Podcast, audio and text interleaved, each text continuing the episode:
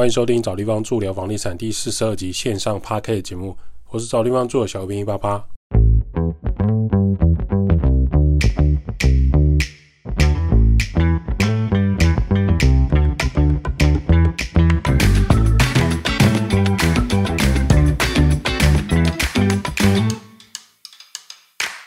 找地方住聊房地产。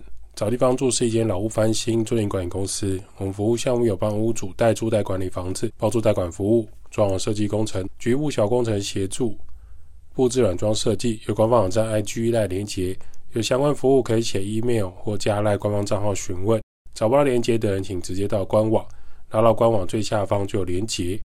选举结束，希望大家可以回归到冷静的状态。不管你支持谁，还是要回归到生活。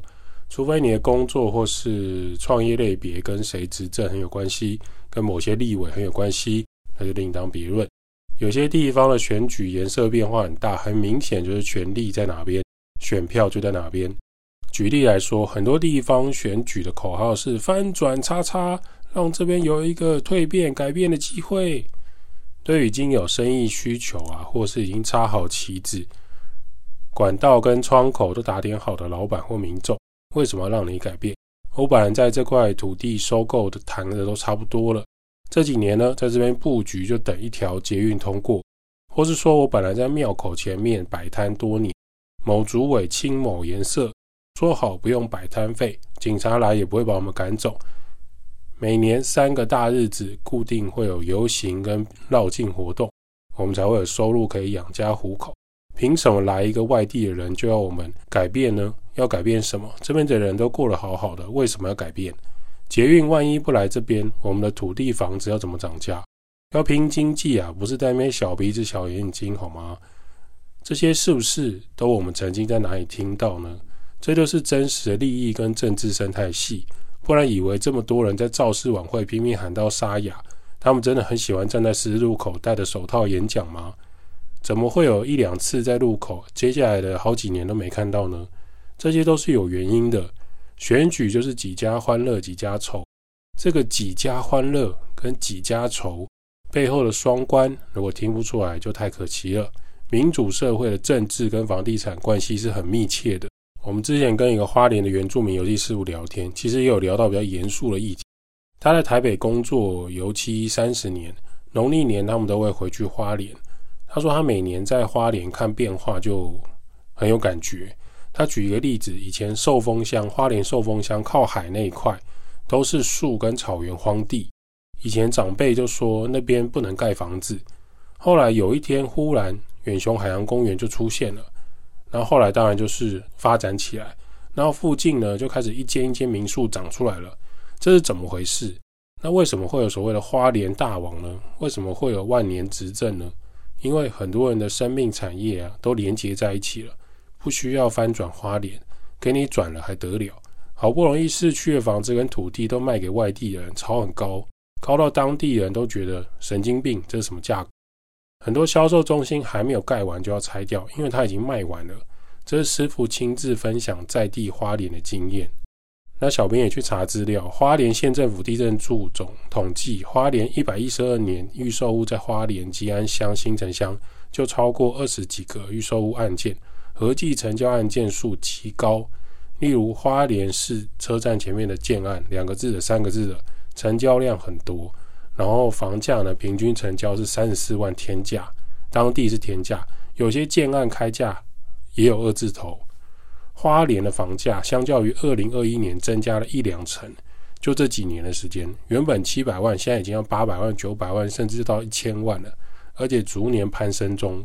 涨势跟土地的资源稀缺有关，涨多涨少，升多周少，造成供需失衡，连带呢推升区域房价。市区的中古屋价格也拉抬，新建案到三字头，而且不只是预售屋，花莲的中古屋平均单价也要十七到二十一万。当地人表示不可思议，当年买个位数，甚至某一些地段根本没有人要了透天，现在都可以开价两倍跟三倍在卖，到底是谁在买呢？当地的中介说法说，在乌林十五年之内，总价一千万之内的别墅型产品，在花莲特别抢手，市出通常超快速成交。除了当地住家之外，也有不少外来客群，比如说退休的高阶主管，或是偏好自然风情的老板们，入手普遍是自住用途。有一些土地他们会申请转为变更，申请民宿使用；有一些是庭院跟土地尺寸比较大，靠海面海，可能有精致面海露营的用途。比如说露营车开进去就可以直接露营。那讲到民宿呢，就不能提到日租产业跟国内的旅游民宿业、国内的观光露营这些呢，都是台湾房地产的衍生性收租产品。它不能算是月租，可是它可能可以算一天、两天、一间、两间的单位来换算它的房租跟现金流。日租跟露营有机会再详细的解说，那也是很深的水啊。现在聊一聊国内旅游住宿跟观光到底发生什么问题。台湾的人旅游价格呢，跟品质一直没有办法划为等号。国内饭店的住宿价格贵到很吓人。之前有一篇网友的发文，后来就变成一个新闻，就是日本人来台的人次明显变少，反而韩国人来台湾不断上升。为什么日本人不爱来台旅游了呢？之前就有访问日本观光客的文章认为，第一个原因是日币贬值速度太快。其实出国不如国内旅游就好。而且日本是很通缩、很擅长存钱的民族。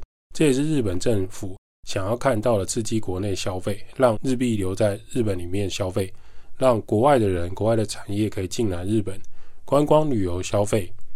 尤其是当疫情跟各种灾祸之后，他们更希望可以多多曝光国外观光客到日本来旅游观光消费，刺激日本的经济，享受日本的美好。国家也推动各项的巴士还有地铁的观光套票。推动很多网红开始出动去帮忙宣传日本的旅游。第二个原因是日本观光客来台湾的体验越来越不理想，无论是饭店的价格或是整齐度、饮食跟街道的卫生体验感受也不太好。从这两点可以反思，如果我们台湾人自己都不想要在台湾玩了，我们自己都知道夜市观光客那种宰羊的售价，久而久之，观光客也会写进旅游书，还有他们的 Vlog、抖音影片里面。这一点是很值得台湾必须要重视跟检讨。日本当然也希望他们可以回补疫情期间旅宿观光业还有国家经济的收益，但不是像台湾抬高五六日的饭店售价，或者直接拉高食物和水果的售价来补救。那 P E 乡民的看法呢？台湾的住宿呢，真的比日本贵，服务态度又比日本差。被欺负一两次之后，就直接廉价出国。虽然机票贵一点，但至少到日本的体验很不错。美食跟住宿体验都超好。日月潭台湾某五星级饭店，一个晚上要价日币二十五万。对日本人来说，这个价格跟服务真的没有办法画上等号。实际去搜寻某些外文评分的系统，会发现确实有些观光客觉得台湾的饭店价格太高，不符合他们的感受。推特 X 上也有日本网友在推上面写说，如果在日本国旅的体验比出国好。那可能就在国内旅游就好。那他们也有人会说，台湾的景点小吃重复性太高，那就不需要来台湾旅游，在国内比较便宜。不少日本人会选择去泰国或者马来西亚玩，花费更少，可是可以参观到更多日本国内看不到的事物。有在搭双北市捷运的人就会发现，捷运开始每个招牌下面都会贴补韩文。为什么要贴韩文指示呢？就是因为有感韩国人观光变多了。让工作人员不会难以说明跟指引，那最好的方式就直接把韩文贴上去。有一个知名资深的台湾网红表示，台湾的旅游品质跟住宿费跟国外相比，真的是不太值得在台湾花钱去住跟玩的。台湾人的美感旅游体验呢，可能从小看着大量铁皮屋，还有很多堆积路上的杂物，五颜六色的一些扫地用具，脚穿蓝白拖，喝着塑胶袋装的海带热汤。机车、汽车乱停，很多事情都是可以用就好、方便就好的心态，这些都反映在国家观光体验上。如果台湾街道啊，台湾的住宿品质没有办法拉高到一个层级，收费却是如此的高，自然就开始不会受人欢迎。试想，如果台湾人都弄不出自己人喜欢的旅游环境了，更何况是吸引到外国人？是不是每一个老街都长一样的红砖，一定会有台湾造型的钥匙圈？一定会有卖木头的梳子、捶背抓背的不求人木质物品，一定会有很多中国气球玩具挂在天花板。是不是有没味道的炒面跟鱼丸汤？一定有红色塑胶板凳坐在马路上水沟上吃小资比赞。一定有红色、白色、黄色、绿色的五百万大阳伞撑着一个路边摊车。端汤的老板手指不小心插在汤里帮你送餐，你对老板说你的手指，话还没讲完，老板就说没关系，我手指不怕烫，我习惯了。那个碗呢，还是桃红色塑胶碗，用的是塑胶的软汤匙，插进高温的汤里。这些台湾观光景点跟台湾之光显然都很有问题。也许你会说，台湾最好的是人情味啊。那么台湾的公厕脏乱程度只能用惊悚来形容，尤其是女厕，很多女生已经讲过，女厕非常的可怕。更可怕的事情是，被大家说为很方便的厕所，通常都是私人庙宇、私人公庙的厕所。台湾并不是到处都有政府的公共厕所，反而各山区观光景点、登山步道的庙宇功德提供厕所还比较方便。为什么说要推动经济跟推动观光的国家会产生这些问题呢？房地产饭店要贵可以，小吃要贵可以，你要有那个价值跟设计美感。如果设施跟街道街边没有那个水准，那真的只能骗观光客一次。台湾人都笑着说，穷人没有办法在国内旅游。如果我想要沙滩，我就出国，我不要去垦丁；如果我想要泡温泉，我去日本泡，我不要去宜兰。各大风景区的卖的东西也超级没特色。反观日本，环境干净，公厕也很干净。伴手礼就更不用说了，日本的食物礼盒包装规定都很严谨，吉祥物 logo 字体设计很用心，很漂亮。在地的商家还会积极的推广他们的当地的吉祥物，他们很擅长设计可爱的吉祥物，让大家增加印象点。每个区域都有自己的限定商品，光是车站呢就有各种限量商品，观光客来就会消费跟留在当地，你可能有盖章写在你的手札上。如果你日本国内有更多好玩的地方，何必花大钱来台湾呢？以上这一段都很像在贬低台湾，歌颂日本的好。可是这个主题就是为什么日本的观光人数下降？当然要从台湾国内没有做好的地方开始反省。然而最可怕的事情，察觉就要调整，而不是过去二十年到现在都觉得为什么不行，整天只会说我已经去韩国、中国，他们跟团，他们连马桶都没有，要蹲茅厕，他们连门都没有。很抱歉，现在南韩跟中国很多一线大城市已经不是台湾人追得上的感觉了。观光体验跟住宿体验已经超车非常多了。上述讲的刻板印象，为什么说出来大家都很有画面？因为大家都很知道台湾的观光景点跟台湾的饭店住宿有哪一些问题。讲了很多年，为什么没有改善？反正路边摊摆了出来，赚得到钱就好。反正庙宇兴盛，反正一位难求，表示我们很成功，于是就停在这里。观光区的建筑跟景观设计也很奇特，会忽然出现铁皮屋，还有巨大闪烁的招牌，想要拍照宣传都觉得很困扰。神奇的事情，当大家在检讨这些饭店，有亲子饭店的基本上日租现金流就是很满，他们就不可能降价，假日时一样供不应求。如果我是饭店的老板，我是饭店的股东，我当然不需要降价。如果台湾的住宿旅游跟观光永远打的这种夜市的招牌。比如说夜市很兴盛，夜市是台湾之光。可是夜市的食物卫生品质走到哪边都一样，能不能？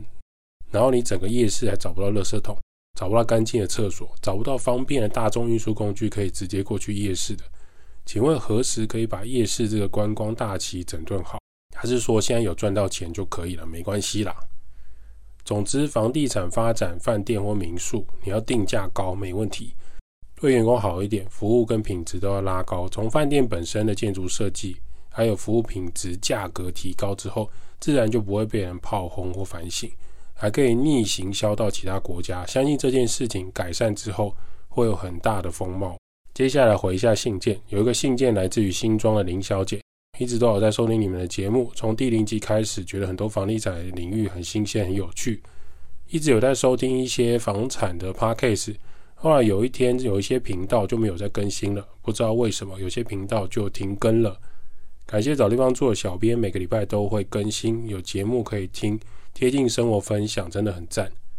我想询问的问题是我家住在新庄，我妈妈有一间独立套房在新泰路附近，本来这几年收租都很稳定，前一个房客租了四年，搬家之后换了新的房客 C 先生，让我妈非常困扰。这个 C 先生他在五谷上班，是稳定的作业员。他租屋的时候跟我妈说，因为他上一间房子的押金还没有拿到，所以租屋的时候拜托我妈，希望押金可以收一个月就好。他下个月会补上第二个月押金。我妈一时心软，想说没关系，那就租给他，就签约了。这个是在新泰路的独立套房，租金是七千五，押金只收一个月，就是七千五。对方租进来之后，第二个月虽然有缴房租，但始终没有缴第二个月的押金。我妈也懒得说了，就想说算了，大家都是工作赚钱，没关系。结果第三个月要缴房租的时间，对方就没有汇房租了。我妈传来讯息给他，他也不读不回。原本想说他是不是都不在家。跟我妈去问社区管理员，管理员就说有啊，因为这个房客肉肉的，他很有印象啊，有看到房客啊，早上出门，晚上回来啊。现在第四个月都没有收到房租，请问我们应该怎么处理会比较好？感谢新庄林小姐，很开心你会说从第零集开始，这真的很专业。感谢林小姐，先回答你第一个 p a c k a g e 问题，有一些 p a c k a g e 为什么会停止更新啊？其实是可以理解的。因为目前 Podcast 台湾的产业啊，它并不像传统广播电视或是 YouTube，它有流量分润，或者说大笔的业配广告收入。像 Chip 不是说交通部原本要给他一支广告就是八万吗？所以很多创作者愿意分享热情，还是会有极限的。假设他想要依靠 Podcast 带来他广大的收入，他是因为有广告收入才来录 Podcast 的，那就会因为当他没有收到足够的广告收入而离开。对找地方住来说，对我来讲，可以分享房地产相关新闻事件，这种租屋买卖啊、房屋的一些经验分享，这件事情本身就很有意思。当你可以持续学习，而且你可以分享出来，就表示我们才是最有收获的人。学会而且还要整理、分享、录音、剪接的收获很大。刚开始录音的时候，是从上一个公司温刀谈房地产开始录 podcast 节目，我还记得最一开始。有一个房地产教育训练的前辈跟我说 p a r k a s 不就是广播吗？不就是地下电台吗？有什么好经营的？顶多十个人、五十个人、一百个人来听就很了不起。总之，他很瞧不起这个新兴的产业。啊，那个时候是二零二一年吧。后来 p a r k a s 崛起，起飞到哪边，基本上就不用赘述。酷癌、百灵果、鸣笛选读、瓜吉新资料夹、法哥电台、科技导读、财报狗、报道者等等的。这些都是非常赚钱而且有高流量的 podcast。百因果跟古癌一级业配广告，可以从五位数、六位数到七位数收入都有。这些都是很惊人的龙头广告收入。甚至某几个主持人原本自己有一份工作，他的副业是 podcast，现在已经是全部离职，全职靠 podcast 或出席演讲场合，就超越过去的工作收入好几倍。这就是正在成长的 p a r k e 产业。也许这数十个频道，你可以说啊，这是幸存者偏差了。但聊到我们频道找地方住聊房地产，从一开始新创频道的时候，大概只有十到五十个人在听，没错，其中一个人还是我自己。现在最新后台累积收听人数是两万，不是不重复的下载收听数也有一万一千多次。毕竟分享节目就会希望有人收听，有更多人分享，有人喜欢。达成帮助更多人的目标是很好的。看到突破一万的时候，我常常在思考，我很难想象我什么情况下可以对着一千个人演讲或是说说话，更何况是一万个人突破两万人次，这些就是我们成长的原动力。所以感谢喜欢找地方住 Parkes 的人，感谢找地方住的房东还有房客，有你们的支持，有这些故事，我们才能继续走下去。收听 Parkes 不用钱，可以推荐给你的朋友。如果有帮助，就跟你朋友分享。如果觉得我们讲的太浅，或是跟你的想法不同，也没关系，你一定是对的。那你就找你喜欢的频道就好。我们很珍惜喜欢我们的人。然后你提到说，你妈妈的独立套房在新泰路的独立套房，不管是新泰路头还是中间的独立套房，七千五独立套房租金很便宜耶，因为是独立套房，不是隔套房那种分租套房。如果七千五的租金，押金两个月一万五。这个房客都付不出来的话，那真的蛮有问题的。为什么会这样说呢？台湾的租金虽然这几年都有上涨，但是跟国外比起来，房租的投资报酬率还是偏低啊。租金算便宜的，如果这个房客他连一万五拿出来都有困难，那他未来会不会每个月七千五都有问题呢？那刚好你妈妈遇到的这一位比较不守信用的，他就是月租金没有准时缴，押金又只有给一个月，那就比较不理想的状态了。有些人可能会觉得说有什么江湖偏方可以对付他，比如说可以换锁啊，找人把他弄走啊。我只能说这是偏门啊，比较不合法的做法。实际上呢，还是要建议林小姐，你可能要开始准备找律师处理了。写存在信函给房客，不管是户籍地还是家人的联络资料寄送都可以。我们的做法是这样子啊，既然管理员都知道他会上下班，表示他还住在这里，那就写一张纸条贴在他的独立套房门口，大大的纸写他欠租金，还有欠一个月的押金啊，文字讯息都贴在他门上，然后拍照记录好，也传赖给他，告诉他如果接下来他都没有面对跟处理。可能就要请警察跟律师开始下一步动作了，看他看到这张纸条之后的下一步是什么。这个动作呢，主要是记录事实，还有提醒对方现在他欠缴租金的状态，希望双方可以坐下好好谈。如果他有看到纸条，理论上他就会出面跟你妈讨论。如果看完纸条依然故我不处理，可能就要找律师走民事诉讼了。因为目前你也不能随意进出他的套房，也不能做任何违法非法的行为。这是我给林小姐的回答。第一步呢，你还是要先做。如果下一步你不知道该找哪一位律师，我们可以介绍我们认识的律师给你，也许可以实际上帮助到你。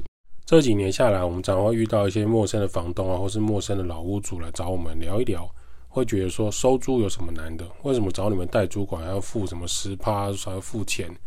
管理房子包租公包租婆哦，你们赚很大。或许讲这些话不是那么中听啊，但也请林小姐不要介意啊。那代租管的价值就在这边。为什么会心软？为什么没有收齐押金呢？这些都是有可能筛选不好房客的机会。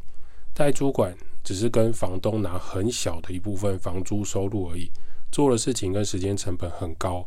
管理本身就是一门专业，花时间也是一种专业。如果用专业来协助到屋主房东照顾管理好房客，每个月都收到稳定的租金跟电费，这是一个相当困难的专业课题。我们还是想要表达，租屋当房东还是有专业成分在的。现在的台湾才会有租赁专法、不动产经纪人证照、不动产营业员证照、租赁管理人员证照。为什么有证照？就是因为它有其专业存在，政府才有办法更新所有状态给专业人士。因此，不管是不是找地方住的租赁管理公司、中介管理人员，都有其专业跟自己的方法在筛选机制上。例如啊，你要怎么筛选房客？你要为什么要收取两个月押金？遇到维修你会怎么处理？租约要注意哪一些项目？签约要怎么签？什么是公证租约？遇到不付房租的房客你会怎么处理？这些都是代租管公司可以专业协助了。有一些流程不能等到生病了才来治疗，而是前期是不是就可以做到预防？先打疫苗这件事情，避免它发生，做到预防医学的效果。如何判断房客是好人？如何筛选这个房客？怎么样签约都很重要。找地方住就是有在做代租管、包租代管，有需要专业协助的人可以跟小编聊一聊。我们可以请人员过去敞开免费讨论，不管你是要租房子、装潢、当包租公，比如说你只是厕所想要翻新，想要找工班来做，我们都可以请人过去跟你聊一聊，希望能帮助更多的屋主跟房东，可以避免遇到这样的租屋危机。期盼这边的回答有帮助到你，有法律问题不懂，你想要咨询律师的，再跟小编说。找地方住，每个人都需要找一个宿舍地方住，代租代管、包租代管、装修工程、布置设计。p a r k a s 分享租屋投资房地产。如果对于房地产相关、房东、房客、装修有任何问题，都欢迎 p a r k a s 五星好评留言。小编收集之后会在节目上跟大家 Q&A 做分享喽，拜拜。